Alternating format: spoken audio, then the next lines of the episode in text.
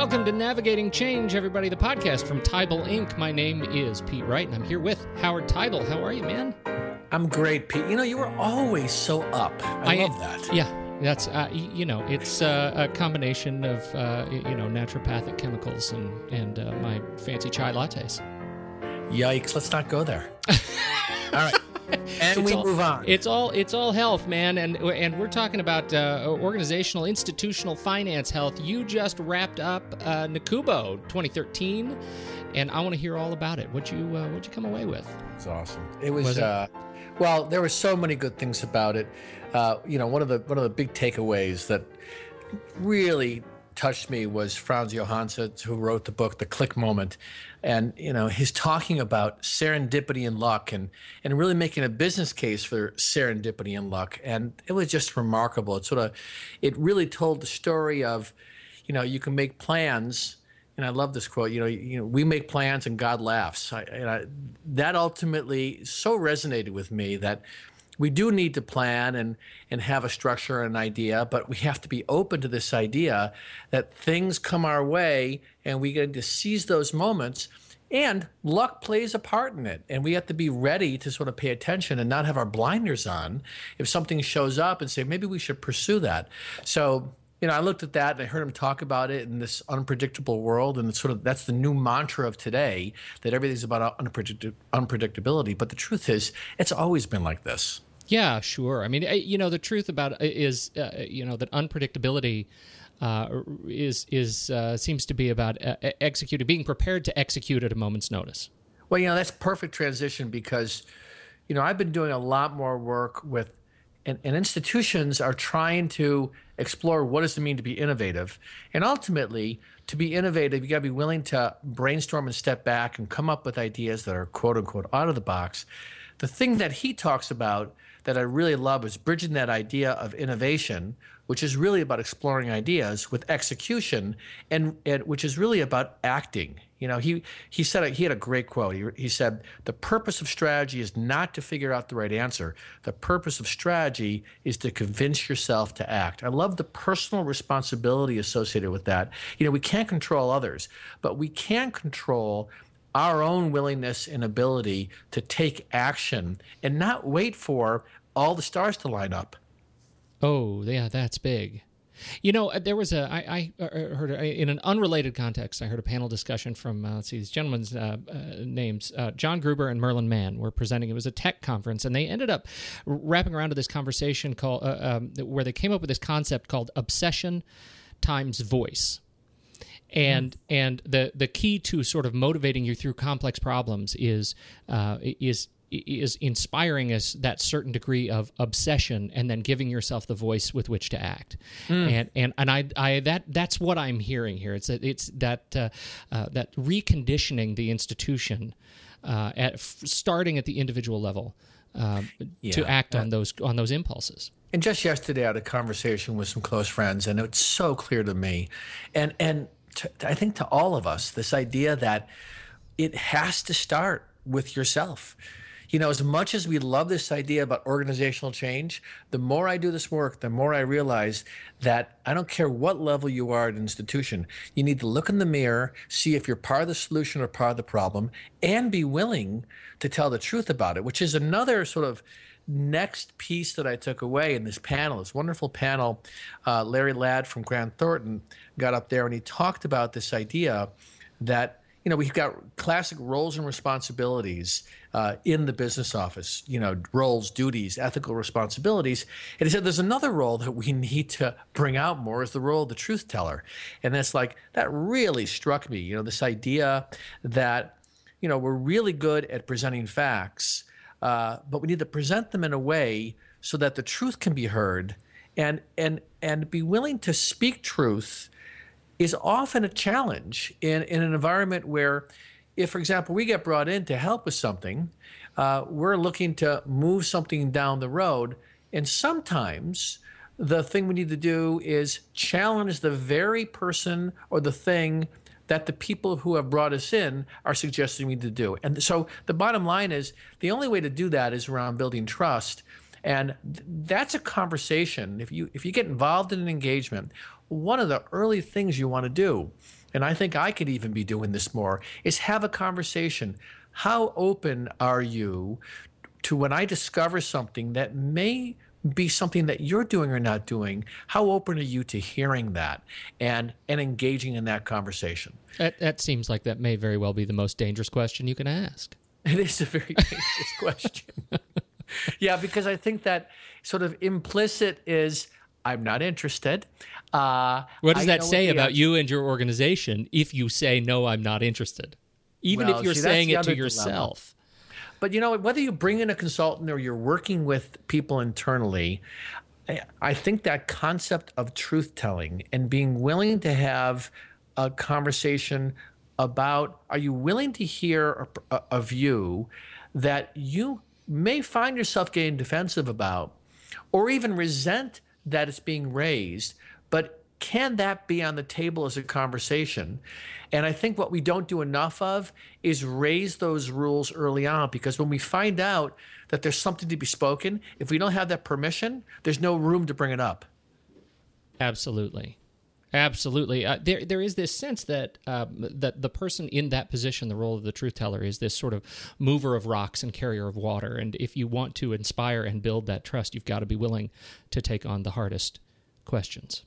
Yeah. Uh, yeah. yeah. Go ahead. No, no, no. I, you know, I just you you also uh, ended up um, uh, involved in some uh, members only uh, work with the NCAA or NCAA. There's like six A's. That's right. Uh, to that, it's a very powerful organization. Lots of A's. Right. Uh, the athletic business officers. Tell me a little bit about uh, uh, about that uh, session. Well, I'll tell you, there was there was two events that that have such a similarity. So I, I led a focus group between uh, individuals who work for on the academic side of the house, and you know you can call them uh, the chief business officer or, or, the or the business officer of, for example, in a particular school, they work for the dean, and their job really is to keep the trains moving for that particular school. So, so we, there was a panel with what we'll call uh, academic officers and business officers talking about how do we create greater collaboration. And then there was the the NCAA event, which was a two day event uh, where the conversation had a very similar quality. You know, and I think that the, the key learning uh, around that is, you know, these the, the finance division lives in a silo, just like the academics units live in a silo.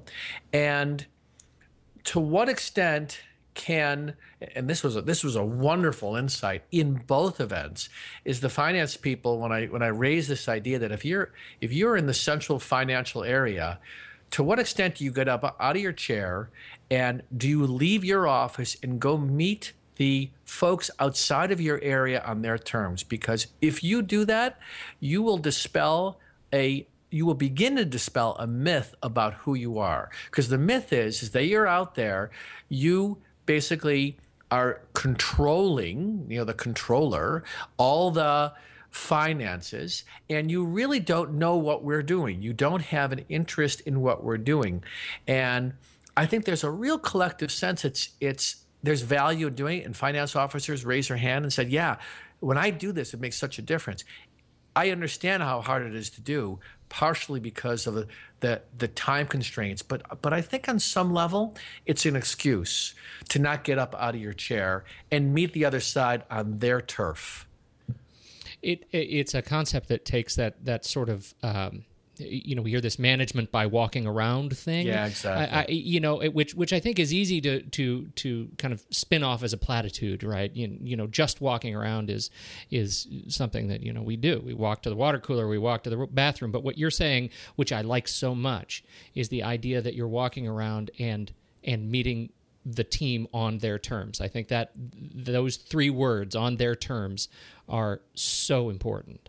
Yeah, and and I think we don't do it uh, partially because we're not willing to challenge ourselves to another level. And mm-hmm. I think this is where things are going. I think there are there are enough leaders and there's a story to tell that it's really about having enough confidence in yourself to be willing to bring the other side to the table, whether you go to them or you ask them to come, listen, I want to sit down and meet with you, because it's really about collaboration. And we talk about that, we use that term all the time, but it really is the case that these groups have to work better together. And if they don't learn how to work better together and to achieve really their same mission, I mean, what's very interesting, Pete, is if you talk to academics, they think that the financial side or the service side don't have the same understanding of what the mission of the institution is. And so there is a disconnect between the two groups when in truth they are all they are both serving the mission but in different ways. But it's like they're having two different they're, they're speaking two different languages. The only way they're going to bridge that is if they find themselves around each other more and and someone's got to take the first step I would suggest it's the finance side of the house that has to take the first step, or the service side. It's not just the finance division, it's all the other auxiliary functions that are in service of the mission of teaching and research.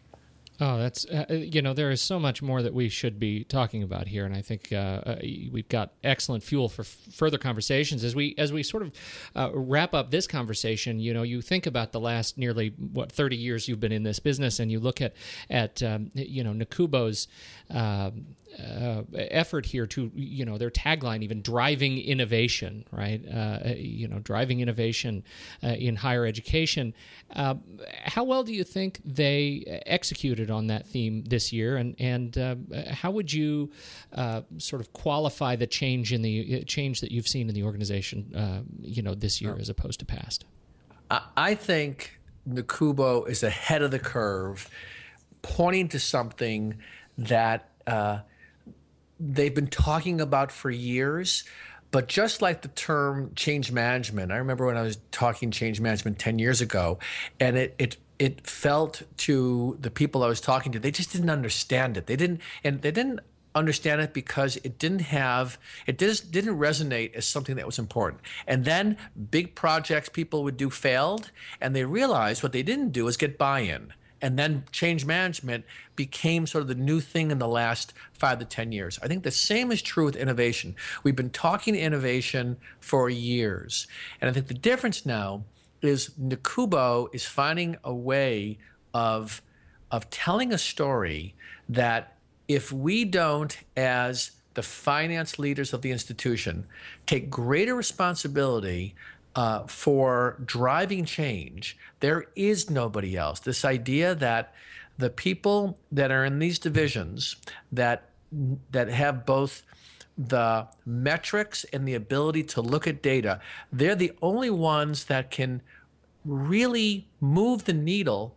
Uh, and, and it's not about them saying this is what we have to do. It's about them saying we have really good information. Let's bring the parties together and figure this out together and I, and and NACUBO is actually doing a much fuller job of attempting to bring academics and non-business people, non non-business side of the house to the table, and it's um it's a challenge because it's you know there's an identity here that business officers have which is you know we run the numbers and there is a leadership thing that's emerging which is no we have to pay, play a much bigger role that's fantastic. I, you know, it, it, seems just in hearing you reflect on this that there is a much better sense of what the problems are now than there have been in past. Uh, Absolutely, uh, past and and the problems are not only big.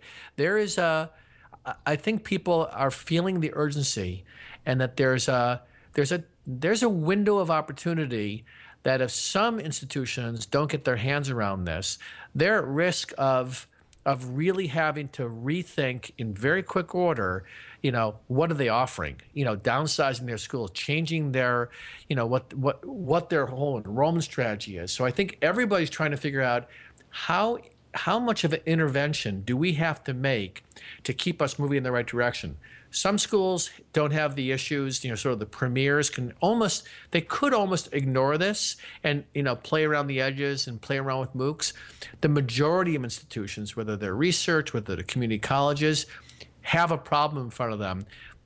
But if they attack it in the way of, let's solve this together, they're going to be able to be a leaner and, and I think a more effective organization. Well, I think that's a great way to wrap up this conversation, and we have much more to talk about in coming weeks.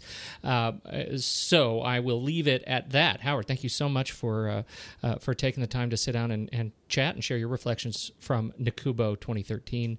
And uh, uh, you can find us if you are listening to us. You can find us on the website at TeibelInc.com. Uh, you can subscribe to the podcast Navigating Change in the iTunes store. That is by far the easiest way to uh, find and subscribe to Navigating Change, uh, and make sure you don't miss a single episode of uh, you know Howard's uh, great wisdom.